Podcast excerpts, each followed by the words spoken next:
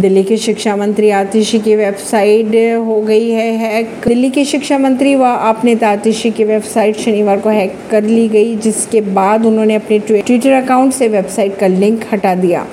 कर्नाटक में सिद्धारमैया ने कहा, आतंकी हमले में आज तक कोई बीजेपी नहीं मरा, राजीव गांधी को याद करते हुए सिद्धारमैया की फिसली जबान। जी सेवन सम्मेलन में परोक्ष रूप में चीन पर निशाना साध गए पीएम मोदी रूस यूक्रेन युद्ध को लेकर कही कई बड़ी बातें। पीएम नहीं, राष्ट्रपति को करना चाहिए नए सदभवन का उद्घाटन। राहुल गांधी ने मोदी पर किया तंज।